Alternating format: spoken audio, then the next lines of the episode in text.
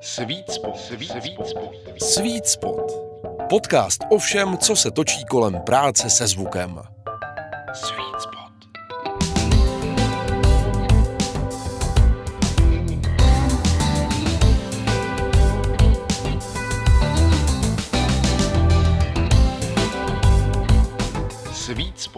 To nejlepší místo pro poslech podcastu Disk Multimédia. Krásný den všem, posloucháte podcast Sweet Spot a dnešní první novoroční, bych to nazval, podcast, který otvíráme v lednu, bude s kytaristou, zpěvákem, autorem a troufám si říct, že v poslední době stoprocentně taky nadšencem do gíru ve studiu. Miloš Dodo Doležal. Miloši, zdravím tě, ahoj. Ahoj. Začnu možná hloubavě po těch letech. Dneska bys radši na Karlův most, nebo bys radši zkoumal lidské duše a někoho třeba i soudil? Je, to je těžká otázka. Uh, já bych to řekl asi takhle, uh, že v každém jako věku máme určitý možnosti rozhledu a, a nějakých možností a myslím si, že když stárneme, tak se ten rozhled zvětšuje a už nejsme tak urputný, takže ani jedno z toho, myslím si, že to patří k tomu věku, jestli mi rozumíš. Jasně, jasně, jasně. Jo, je to takový jako, že, že eh, už mi taky brzo bude jako za pár let 60 a myslím si, že, že ten rozhled se úplně někam jakoby jinam posunul eh, a to, co je za mnou, je za mnou, jo, takhle se na to dívám skoro vždycky. Mě to totiž vrátilo tyhle ty dvě pecky do mých dětských let a hned jsem si na to prostě vzpomněl. Fakt, že jo. Ty jsi působil ve spoustě kapel, hudebních uskupení, projektů, ale samozřejmě, protože máš vlastní autorskou tvorbu, tak tu bych taky dneska rád s dovolením tak trošinku otevřel a rád bych naše posluchače vzal společně s tebou do nahrávacího studia, protože jak mně je známo, ty finišuješ úplně novou desku. Je to tak? Je to tak, no, už nějakou dobu to trvá, už, už to v podstatě mělo být hotový, ale jak říkám, čím jsem starší, tak jsem náročnější sám k sobě a uh, už a, a když ještě navíc bydlíš ve studiu, tak uh, nad těma věcma jako víc přemýšlíš a snažíš se docílit co nejlepšího výsledku, ale zase je to v rámci toho, v jakém seš rozpoložení a v jaký máš možnosti a tak dále. A tak jsem si nedal úplně nějaký časový limit a jsem rád, že v podstatě firma to všecko respektuje, takže tahle ta deska vyjde, myslím si, v květnu 2024, ta nová. A aby jsme měli ten přehled jako úplně konzistentní, když říkáš, že bydlíš ve studiu, je to pouze krátkodobá záležitost, nebo prostě už to máš tak, že si s tvým studiem srostl? No, tak je to součástí domu, že jo, už od roku, já nevím, od půlky 90. let, Mhm. jo, takže já víceméně veškerá tvorba od půlky 90. se odehrává u mě a musím teda říct, že mm, tak jak se to na začátku nějakým způsobem, eh, dejme tomu, dalo dohromady a vybavilo, tak to studio neprošlo nějakýma zásadníma změnama. Maximální změna byla ta, že eh, jsme drželi natáčení na analogové pásky co nejdíl, jak to šlo. A v momentě, kdy se ta digitální technika vyvinula natolik dobře, že dejme tomu, ta kvalita je srovnatelná a tím se bavím u toho digitálu pouze o záznamu, vůbec ne o jakoby vstupech. To znamená, eh, celá ta cesta je analogová až v podstatě po hard disk, kde, který je digitální. Mhm. To znamená, že já jsem nepřešel na nějaký digitální platformy, pořád jedu víceméně 90% analog a jenom ten, zá, jakoby, ten záznam je na digitál. Jo, to je jediný, protože z hlediska třeba stříhání, anebo na tom analogu kdysi, když si eh, třeba mm, natočil zpěvy a, a něco se ti nelíbilo a přehrál si to, tak už to bylo nevratný, což eh, na tom eh, digitálu se můžeš vrátit kdykoliv k tomu, co si natočil předtím, což je teda hodně, jako zachránilo se tím spousta věcí u jakýkoliv natáčení a je to daleko pohodlnější. No. Když se bavíme o tom studiu, že od těch, řekněme, 90. let to drží tu svoji kvalitu a, a to, jak jsi to představoval, tak pojď nás eh, trošinku provést, tak začal bych s dovolením, eh, co třeba mixážní pult. Jak to máš eh, s tímto velkým kámošem? Hele, je to tak, že samozřejmě každý, kdo je fanoušek těchto těch věcí, tak těch věcí má víc, jo. ale já tím, že jsem začal hrát jakoby s kapelou na kytaru koncem 70. let, jako fakt jako třeba 14 letý, tak jsem si osvojil nějaký jakoby postupy v té době, které byly daný a které byly víceméně standardem a neměnný. A jak už to tak chodí, tak víceméně, když se s něčím stotožníš jako mladý, tak už to potom tak nějak táhneš celý život, jo. Takže já jsem jako tradicionalista. Já si myslím, že když to třeba přirovnám k tomu, teď ať se nikdo nezlobí, ale když třeba si dovolím zmínit eh, takový jako světově nejslavnější třeba studio Abbey Road, tak tam taky jako nevyměnili ty věci, nechali to prostě bejt, jestli mi rozumíš, jo, jako takhle je to daný. Takže co se týče třeba toho mixpultu, tak eh, já jsem kdysi v devadesátkách pořídil uh, stařičkej um, Sony MCI, šestistovku myslím, že to je, Eh, který byl ve studiu Citron Radima Pařízka a eh, na, ten, na, ten, na tu desku nebo na ten mixpult tehdy v Citronu se natočili jakoby hodně jako slavný desky z té doby, jo? ať už vemeš rok 90, 91, 92 třeba, 93, já jsem tam v té době jezdil hodně a, a produkoval jsem tam spoustu kapel, takže na ten pult jsou natočený takový desky jako Lucie Vanastovky, já nevím, Citroni a Vitacit a, a všecko možný tak jsem věděl, že ten pult je sice stařičkej, ehm, má svoje mouchy, ale věděl jsem, že zní dobře. A co je u těch starých věcí dobrý, je to, že když ten e, pult fungoval, jinak ten pult je asi z roku, myslím, 71, mimo jiný na ten samý typ, ne přímo na ten kus, co mám já, ale na ten samý typ e, první nahrávky natáčeli Deep Purple, tak mluvím o tom, že ty staré věci jsou samozřejmě e, jakoby těžký, jsou dobře udělaný a jsou třeba horší na údržbu, ale většinou je ta zkušenost moje taková, že když něco hraje prostě 40 let, tak to bude hrát dalších 40 let, jo.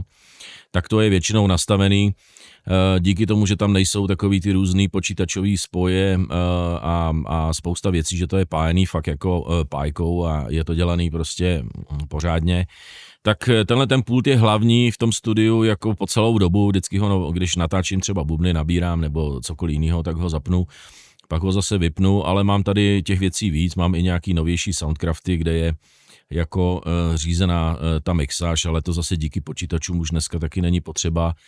A e, mám i nějaký věci lampový od e, TL Audio, mm-hmm takže to tak jakoby kombinuju, jo, jako úplně ti to nepopíšu tak, aby to bylo všecko jasný, ale zhruba ta linie, jako když dáš mikrofon do velké místnosti, protože mám velkou místnost, jakoby s dozvukem, někdy musíme trošičku tam pověšet, eh, jako pověsit na zdi věci, když nechceme, aby ten dozvuk byl dlouhý a tak dále.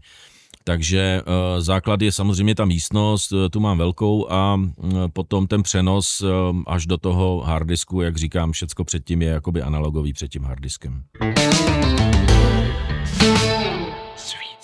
Co takové mikrofony? Jsi i v tomto ohledu tradicionalista? Jo, určitě takhle.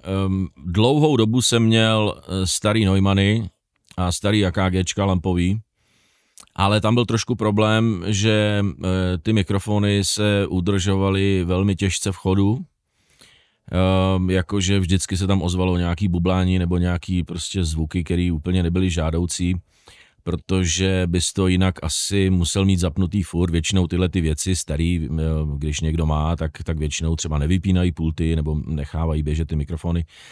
Ehm, tak jsem to postupně vyměnil, když jsem to různě tak jakoby uh, zkoumal a uh, porovnával, um, tak jsem uh, nakonec zakotvil u firmy Worm Audio, u těch lampových věcí, ehm, a tam máme dobré zkušenosti a jinak samozřejmě používáme všechny ty starý jakoby mikrofony, ať už starý šury nebo starý AKGčka, který nejsou třeba lampový, a e, tak nějak e, ten, to sejmutí je pořád stejný, jako už několik desítek let, jestli mi rozumíš. Co třeba takové kompresory? To mě samozřejmě zajímá, to znamená, jak ten rek je u tebe formovaný.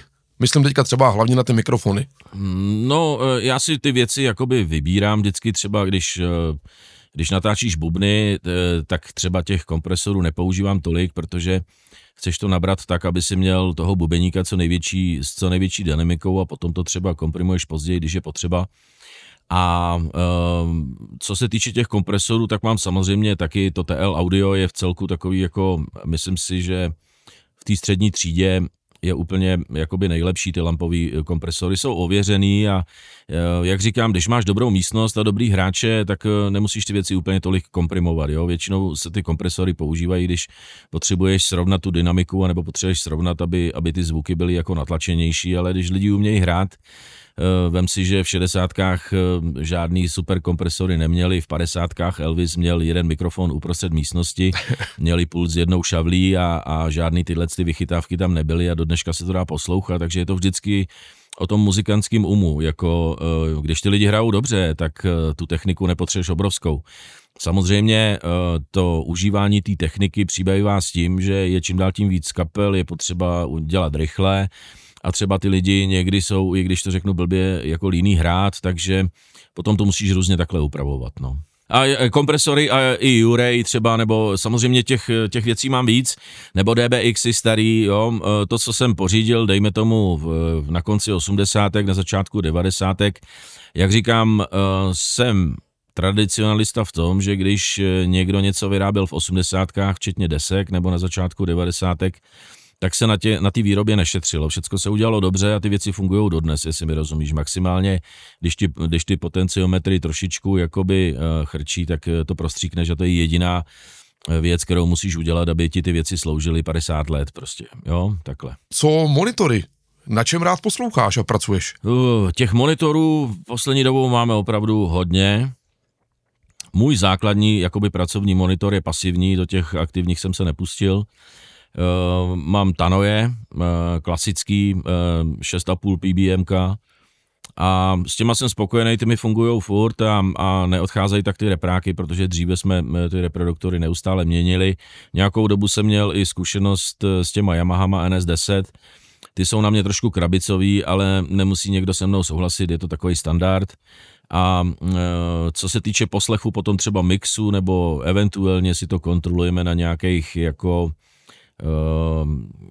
lepších monitorech, tak eh, tady máme různé eh, sestavy od eh, Bauer Wilkins, máme i na Utilus 800 jedničky velký, takže tak si to tak jako všecko vždycky porovnáme na tom. Tak teďka bych se vrátil s dovolením zpátky na začátek, na samotné intro klipu a myslím, že to bylo právě Soudím, kde se ozve takový mocný hlas a zeptá se, když tak měl prav, je tu někdo? Je tady někdo. Je tady někdo, tak. To byl můj nápad. Ta úvodní scéna komplet byla jakoby můj nápad i s tím otevřením dveří a s tím světlem a, a i s tím jakoby s tou větou. No. no a to se mi trošku nahrálo, protože když se bavíš v množném čísle o studiu, tak uh, máš nějaké další ruce a uši navíc, když něco nahráváš nebo mícháš? Uh, no tak hlavní ruce navíc poslední dobou je můj syn, Miloš, který dorostl nejenom v kvalitního basistu a, a, a tak nějak jako celkově se vyvíjí velmi dobře jako osobnost. A samozřejmě ehm, v těch digitálních věcech, co se týče jako té tý praktické stránky, eh, takových těch různých eh, vychytávek, co ten digitál umí, tak on je daleko dál. Takže když něco potřebuju, tak eh, mi to zkontroluje, jako, anebo řekne nějaký názor a tak. A, já nemám moc dobrou zkušenost eh, jako s příliš ušima. Vždycky, když si někoho pozveš a tak dále, tak eh, tam vstupuje další osobnost, jeho představy a tak dále. Ty věci jsem si v minulosti všechny vyzkoušel a potom musí docházet k různým kompromisům, které jsou buď horší nebo lepší. Říká se, že víc hlav víc ví. Mám pocit, že když máš jasnou představu o písničce a chceš ji dotáhnout do konce, tak bys to měl udělat sám. Maximálně se na konci zeptat lidí, který Eh, ke kterým by si šel opravdu pro radu, jestli mi rozumíš, jo? Jako vždycky bychom si měli nechat vzít kritiku od lidí, ke kterým bychom šli, si šli kdykoliv pro radu. A takových lidí není moc, to máš taky jenom pár lidí a dneska je to tak, že díky uh, tomu digitálnímu propojení světa, tak máš různý kámoše po celém světě, tak jim to pošleš a oni ti jako řeknou, tohle bych udělal takhle, tohle bych udělal takhle ale většinou je to tak, že to stejně necháš v té původní formě, takový to předělávání masteringu a mixu a tak dále. Já s tím nemám úplně dobré zkušenosti. Um, řeknu jenom takovou příhodu, která, kterou budou muset, kterou určitě asi všichni znají, kdo to dělají, že třeba se s některým uh, mixem jakoby fakt hodně jako snažíš se to vymakat a děláš různé jako drobnosti, úpravy a natočíš si to třeba za sebou těch pět mixů v tu chvíli víš přesně, proč si to dělal, pak si ty mixy pust za půl roku a garantuju ti, že nepoznáš, proč si to přemíchával. Když jsi tady říkal jména klidně i ze zahraničí nebo, nebo od nás, eh, s kým tak jako si tu a tam třeba zajdeš pro tu konzultaci nebo pro radu někam, klidně i online, jestli teda se můžeme bavit o takových eh, spřátelených duších muzikantských. Hele, eh, v Americe mám několik lidí, jeden z nich je Rick Plest- Plester, takový kluk, který dělá dobře masteringy, kytarista, eh, má kapelu, myslím Black Symphony, jestli ještě má, tak s tím vždycky nějaký věci konzultuju, nebo mi i nějaký masteringy v minulosti dělal. A dlouhodobě jsem věci konzultoval s Honzou Němcem, eh, s producentem, který žil v Německu, žil, říkám, protože na konci, nebo vlastně teď na začátku ledna odešel, tak je mi to líto. A ten byl vždycky takový jako hodně kritický, někdy to až bolelo, ale bylo to vždycky přínosem. A jinak takový ty drobný, jako, um, hele, já s, nemám úplně velký tým lidí, který bych se ptal, vždycky mi záleží na tom, eh, co na to řeknou lidi na firmě, protože oni mají zase jiný ucho. A většinou je to tak, že jsou spokojení, tak už se v tom jako nerýpu a nechám to být, protože samozřejmě natáčení a, a dodělávání desek, ať už pro sebe nebo pro kohokoliv jiného, je vždycky bolestivý proces a je tak dlouhý a bolestivý, že eh, je dobrý se toho eh, opravdu jednoho dne zbavit a věta, která mi vždycky pomohla eh, v tomhle tom je, že teď v tuto chvíli už nejsem schopen to udělat deal, jdu od toho. A když si to poslechnu za rok, za dva, tak nikdy nemám ty stavy, že jako přemíchal bych to, udělal bych to jinak, nebo přemástroval, nebo měl jsem oslovit toho někoho. Vždycky si vzpomenu na tu větu, kterou jsem si řekl a říkám si, v roce 2016 jsem nebyl schopen tu nahrávku udělat líp, tím, tím ta diskuse pro mě končí, takže je to i hodně, eh, jako pomáhá to se těch věcí odstřihnout je od sebe a zbavit se jí a nechat je žít vlastním životem, jestli mi rozumíš. Mhm, chápu.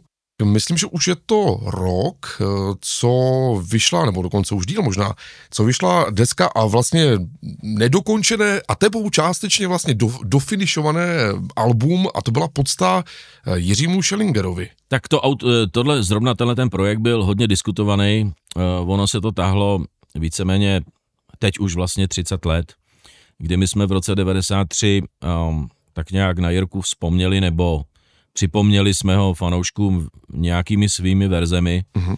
ale už v té době jsme věděli, že to zemětřesení víceméně uh, Jirka zamýšlel trošičku jinak. A uh, já jsem tak nějak 25 let čekal, jestli se toho někdo ujme, protože jsem si myslel, že je jako, že to je skvělý album a že je škoda, aby někde zůstalo ležet v šuplíku. Někdo se mnou nemusí souhlasit, doufal jsem, že třeba ta stará parta se toho chytne a že to nějakým způsobem dokončí, ale nestalo se tak. A když jsme po 25 letech jeli nějaký koncerty, tak jsme se domluvili, že to doděláme, z čehož teda nakonec jakoby u některých eh, členů sešlo, protože se jim to zdálo moc práce. A e, tak se vyměnila ta sestava, dokončilo se to, udělalo se to. A e, zase s tím odstupem toho času můžu říct, že jsem byl rád, že jsem toho byl součástí, že se to podařilo dotáhnout do nějaký takové formy, o který my jsme si mysleli, že je naše maximum. Samozřejmě, kdyby to Jirka natočil originálně sám v té době, tak e, by to asi bylo to, jak to má být. Ale e, myslím si, že ta deska nebo to dodělání celý vlastně postupný Uh, udělalo těm fanouškům velkou radost a to je jakoby asi nejvíc důležitý. A na druhou stranu, když interpret 40 let po smrti promluví ještě k fanouškům svou deskou, tak si myslím, že to je taky jako zajímavý moment, jestli mi rozumíš.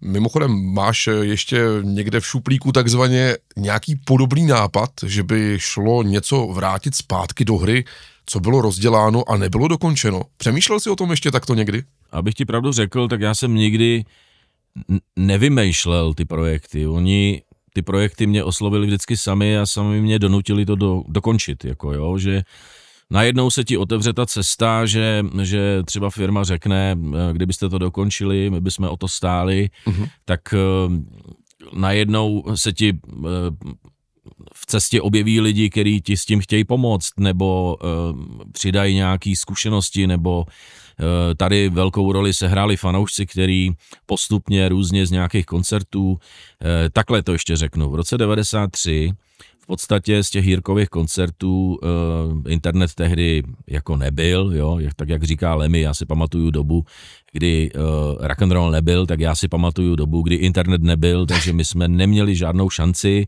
jako vůbec uh, dohledat ty nahrávky. Oni se ty nahrávky během těch 25 nebo 30 let postupně na tom internetu objevují, vytahuje každý, co má doma na kazetách, na kotoučácích, natáčejí to, dávají to na ten internet, takže potom vlastně udělat nějakou takovou rekonstrukci toho alba bylo přece jenom snažší, jestli mi rozumíš, že bylo více verzí, tak jak to hráli ty kluci na koncertech a tak dále. A ty fanoušci nám samozřejmě potom posílali různé verze a tohle byste ještě, tahle ta věc tam měla být a takhle byste ji měli natočit, takhle to hráli tamhle z toho živáku tam, další zase přidal nějakou, takže to byla taková jako docela kolektivní práce, zajímavá, eh, ohromně zajímavá práce, když eh, se začneš s něčím takovým jako zabývat, tak eh, tě to dostane do míst a spojí tě to s lidma, o kterých by si dřív ani třeba nevěděl. Mimochodem, tvůj syn, protože určitě má takové tendence tátovi tu a tam do toho mluvit nebo přinést minimálně nějaký jako nový progresivní moderní nápad, eh, jak často, já použiju takový ošklivý termín, prudí s tím, že řekne, táto, ale teďka vyšel nějaký nový plugin, nějaká nová digitální prostě záležitost do počítače, to bychom měli vyzkoušet. Jak to u vás v takových eh, rodinných debatách a diskuzích probíhá? Hele, takhle to vůbec není. Miloš je docela samostatná jednotka. Eh, on eh, jako v těchto těch věcech, eh, i když je teda mladý, ale vyrůstal už od malička, jakoby od dítěte mezi jako, když to řeknu blbě, staršíma rockerama. A je tím hodně ovlivněný a on i když je vlastně, dejme tomu, ta generace třicátníků už dneska, tak eh, poslouchá Jacka Pastoria a uh, má ohromně naposloucháno jakoby hudbu 60. let, 70. let a i co se týče vlastně toho sejmutí, tak se zajímá o ty staré studia, zajímá se o starý producenty, zajímá se hodně o Queen, protože tam ho zajímají ty zvukaři a producenti a uh, my vůbec neprudíme s žádnýma novejma pluginama, tohle to vůbec u nás nefunguje. Navíc ti ještě řeknu moji zkušenost, se kterou nemusí úplně každý souhlasit, ale eh, já to dělám prostě tak, že tím, že mám starý vybavení, o kterým vím, že je dobrý a že je kvalitní, tak mě nemůže ohromit plugin starého DBX kompresoru jako ze 70. let, když ho mám originál v šuplíku. Jasně. A eh, jo, to je, to je první věc. Eh, druhá věc je ta, že když se ty pluginy vyrábějí a když se vyrábějí různé programy a když se vyrábějí Navíc samozřejmě ještě ti to řeknu takhle, jo, my musíme mít všechno jakoby originál ve studiu, neexistuje žádný jako crack nebo něco. Takže když už jednou vysypeš jakoby hodně peněz do těch originál uh, pluginů, no tak se ti nechce každý dva roky to měnit a kupovat uh, za obrovský peníze posun jenom proto, že se na to líp dívá, nebo máš pocit, že má nějaká Eh, sinusoida někde nějaký jiný průběh, protože když máš blbou písničku, tak můžeš mít super vybavení, stejně je to k ničemu. Jo. A je to tak, že eh, většinou my si něco osvojíme, až když už to projde tím, že si to všude jinde za ty tisíce nakoupějí, až to ověřejí, co funguje a co nefunguje, tak v momentě, kdy nás to někdo doběhne, že je to tam někde, jakoby uh, už to někomu leží, že, že to nepotřebuje, že to nechce, protože už zase koupil novej, tak ty dobré věci si z toho vychytáme a použijeme je a porovnáme si to s těma starýma věcma tady a když je to lepší nebo srovnatelný a je to pohodlnější na práci, tak si to necháme. A když e, vlastně zjistíme, že ta stará cesta starého kompresora, starého mikrofonu je pro nás jakoby přijatelnější, no tak e, aspoň víme, že jsme zbytečně neutratili obrovský peníze za něco, co je simulace, že jo. Vidíš, a to by bylo škoda nezmínit. Vlastně jaký digitální program vlastně DAV používáte přímo pro záznam a promíchání? My jsme Pro Tools. My jedeme všechno v Pro Tools, máme několik těch, máme eh, sedmičky, máme osmičky, máme desítky, jedenáctky, dvanáctky a my už se nepouštíme, protože jsme si to všechno nakoupili s těma mm, jakoby ověři, eh, ověřovacíma fleškama. To znamená, že nejsme připojeni k internetu a nežádáme o žádný jakoby aktivace a tak dále. V žádném případě jsme nechtěli padnout do toho, že bychom byli připojení online a každý půl rok si pronajímali něco. Takže uh, už u toho zůstaneme, jo. Ty převodníky my jsme nakoupili starší, který byli, většinou je ta zkušenost, že když se ta firma chce uvíst na trh, tak vyrobí něco opravdu jako super, jako převodníky perfektní a udělá je fakt jako zodpovědně a dobře. A když už se to potom chytne a už to jede, tak už to začínají šulit, aby se na tom ty peníze udělali. Takže my si vždycky vychytáváme to, kdy to bylo dobře udělané a máme tu zkušenost, že to funguje dalších potom 20-30 let a nemáme s tím problémy, jo, jako já nejsem vůbec přítel um, těch uh, digitálních spojů, takových těch multištekrů, jestli mi rozumíš, v těch mašinách, uh-huh. tam se to sype jako první, a e, představa, že to budeš muset pořád servisovat a tak dále. Já mám rád e, zásadu, když něco funguje, tak se do toho jako nemontuj. A většinou ty, ty nové věci jsou udělané tak, že s tím někde párkrát bouchneš, převezeš to, něco někde a, a už to jako oxiduje ty, ty multištekry a tak e, nejsem z toho úplně nadšený, takže já mám radši, když je to všechno poctivě pájený, je tam hodně železa a je to nárazů zdornu, e, zdorný a blbů zdorný, takže jsem vždycky inklinuju k tomu, co je ověřený. Mám starý maršály, jo, jako když se podíváš na dnešní maršály, když to otevřeš, tak je ti jasný, že to není na celý život. Jo? A ty starý maršály ze 60. ze 70. když to otevřeš, tak je to kdykoliv opravitelný a bude ti to fungovat navždy. A, a takhle se snažím přistupovat úplně jakoby ke všemu, jo? jakože co funguje, tak eh, to mi šetří čas. Aby jsme se dotkli o něco víc eh, tvojí nově vznikající desky, tak eh, to, že vzniká klasickou metodou, to už nám všem je jasné. Ale co by nás mohlo teoreticky překvapit, jestli jsi tam zakoketoval třeba s nějakým novým, já to nazvu třeba jakoby zvukem, víš, jestli i v tomto případě jedeš úplně stejně klasicky, a teď to nemyslím jakkoliv vzle, tu starou školu, myslím v té muzice, nebo jestli tě třeba ovlivnilo něco, kde jsi říkal, tak víte co, teď vás ale překvapím, protože nějaká písnička bude úplně jiná, kterou byste ode mě nečekali. Myslím, že to se asi úplně nestane. Maximálně vždycky ty lidi můžeš překvapit tím, že eh, třeba složíš věc, která je pro tebe netypická, že se tam třeba hraje podstatně víc, anebo jsou tam nějaký nepravidelný groovy,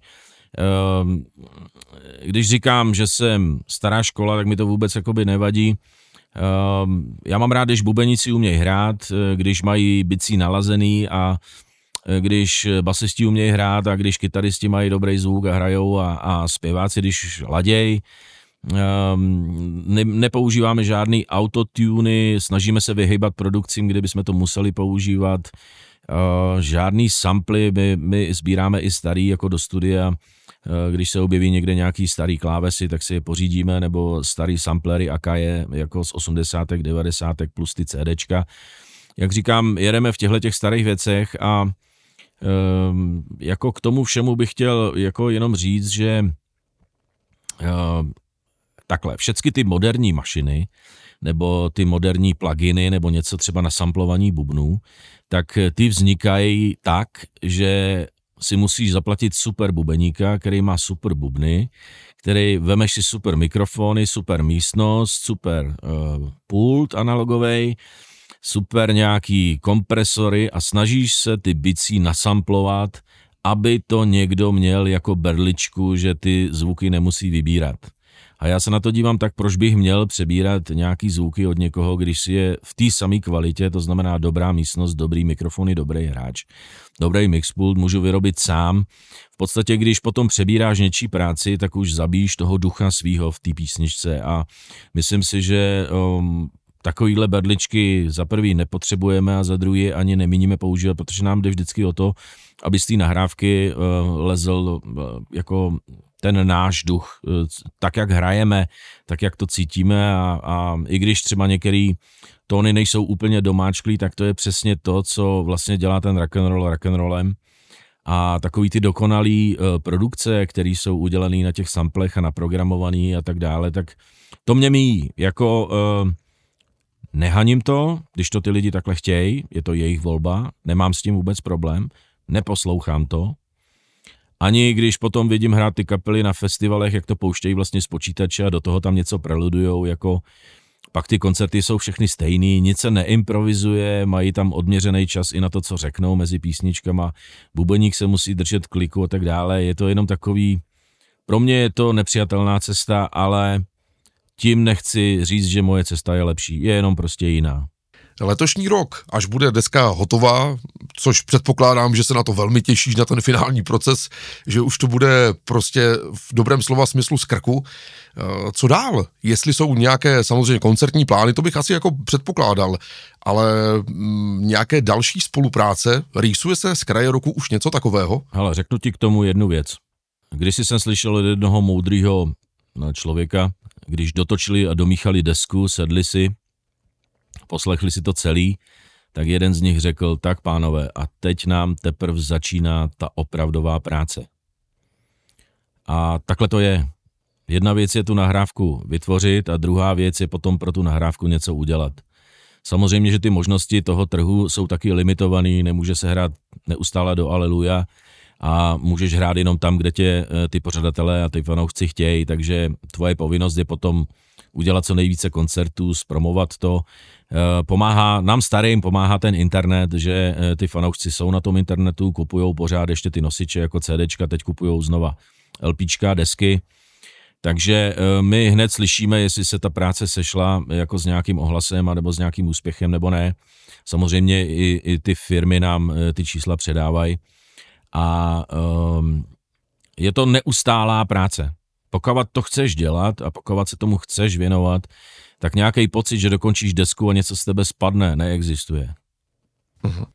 Spadne v tebe, v tu chvíli z tebe spadne to, že si to dokončil a víš, že teprve ještě větší práce začíná, aby se to mezi ty lidi dostalo, aby byli naladěný vůbec na to si to poslechnout. Ono to není úplně tak jednoduchý protože eh, ty staré školy nedělají písničky proto, aby se lidem zalíbily, ale proto, se, aby se zalíbily hlavně jim. A když tomu najdou i ty fanoušci tu cestu, tak je to ideální stav. Tak to byly sympatické a ve své podstatě optimistické slova na závěr našeho povídání. Eh, Miloši, držím palec, ať ta deska se dokončí přesně tak, jak ty si přeješ, ať eh, nemusíš podléhat čemukoliv, co by tě mělo uh, nějak trápit zvenku, protože ty si to nepřipouštíš, to už jsem pochopil. Ať se letos dobře koncertuje, dobře hraje, no a hlavně, ať máš ve studiu vždycky to správné místo pro tvůj nejlepší možný poslech, to ti přeju. Jo, díky, samozřejmě eh, děkuji taky jako za možnost být prvním hostem v novém roce. Díky za pokec a ještě k tomu řeknu, když řekneš, že si to člověk nepřipouští, není to úplně tak, ono ti nic jiného nezbývá, jako když už něco mezi ty lidi vypustíš, tak už nic nedoženeš, jo, pam už to musíš nechat osudu a ty fanoušci vynesou ten ortel, kdy vlastně e, ti řeknou jasně, jako jestli je to oslovuje, nebo jestli je to pro ně zajímavý, nebo to pro ně zajímavý není. Je to vždycky zajímavý ten proces sledovat, Moje zkušenost je taková, že většinou ty desky vydám o asi pět nebo deset let dřív, že většinou, když to vyjde, tak se tak různě křeněj a kroutěj a že čekali něco jiného. No a za pět, za deset let říkají, že to je skvělá práce, nebo že se jim to moc líbí, že to je legendární album. To bylo víceméně eh, příběh mnoha desek, který se vytvořili v devadesátkách, tak když vyšly, tak, tak byla kyselost a za 20 let se o tom mluvilo jako o legendárním albu, třeba Zudu přes oceán nebo takhle musíš ty věci nechat e, žít svým životem a nějakým způsobem si to opravdu nepřipouštět, protože ten proces nikdy neovlivníš. Nikdy neovlivníš dopředu, co bude hit a co nebude hit. Pokud si někdo myslí, že rovnou napíše hit s tím, že to bude hit, tak je zatím jenom jedna jediná věc a to je obrovský marketing, kde do těch písniček musíš narvat spoustu peněz, aby se vůbec těm lidem dostali. Druhá cesta je, že to necháš žít tím svým vlastním životem a oni si ty písničky k těm lidem cestu najdou. Rozumím. Ať se daří, ať se daří, ať to hraje a v každém případě někdy zase naviděnou, naslyšenou, měj se krásně, ahoj. Ať se daří všem, ať jsou spokojení v novém roce, ať se jim splní všechno, co si přáli a tobě taky a díky. Sweet Spot. Tento podcast pro vaše ucho vyrobil Firestarter. Sweet Spot.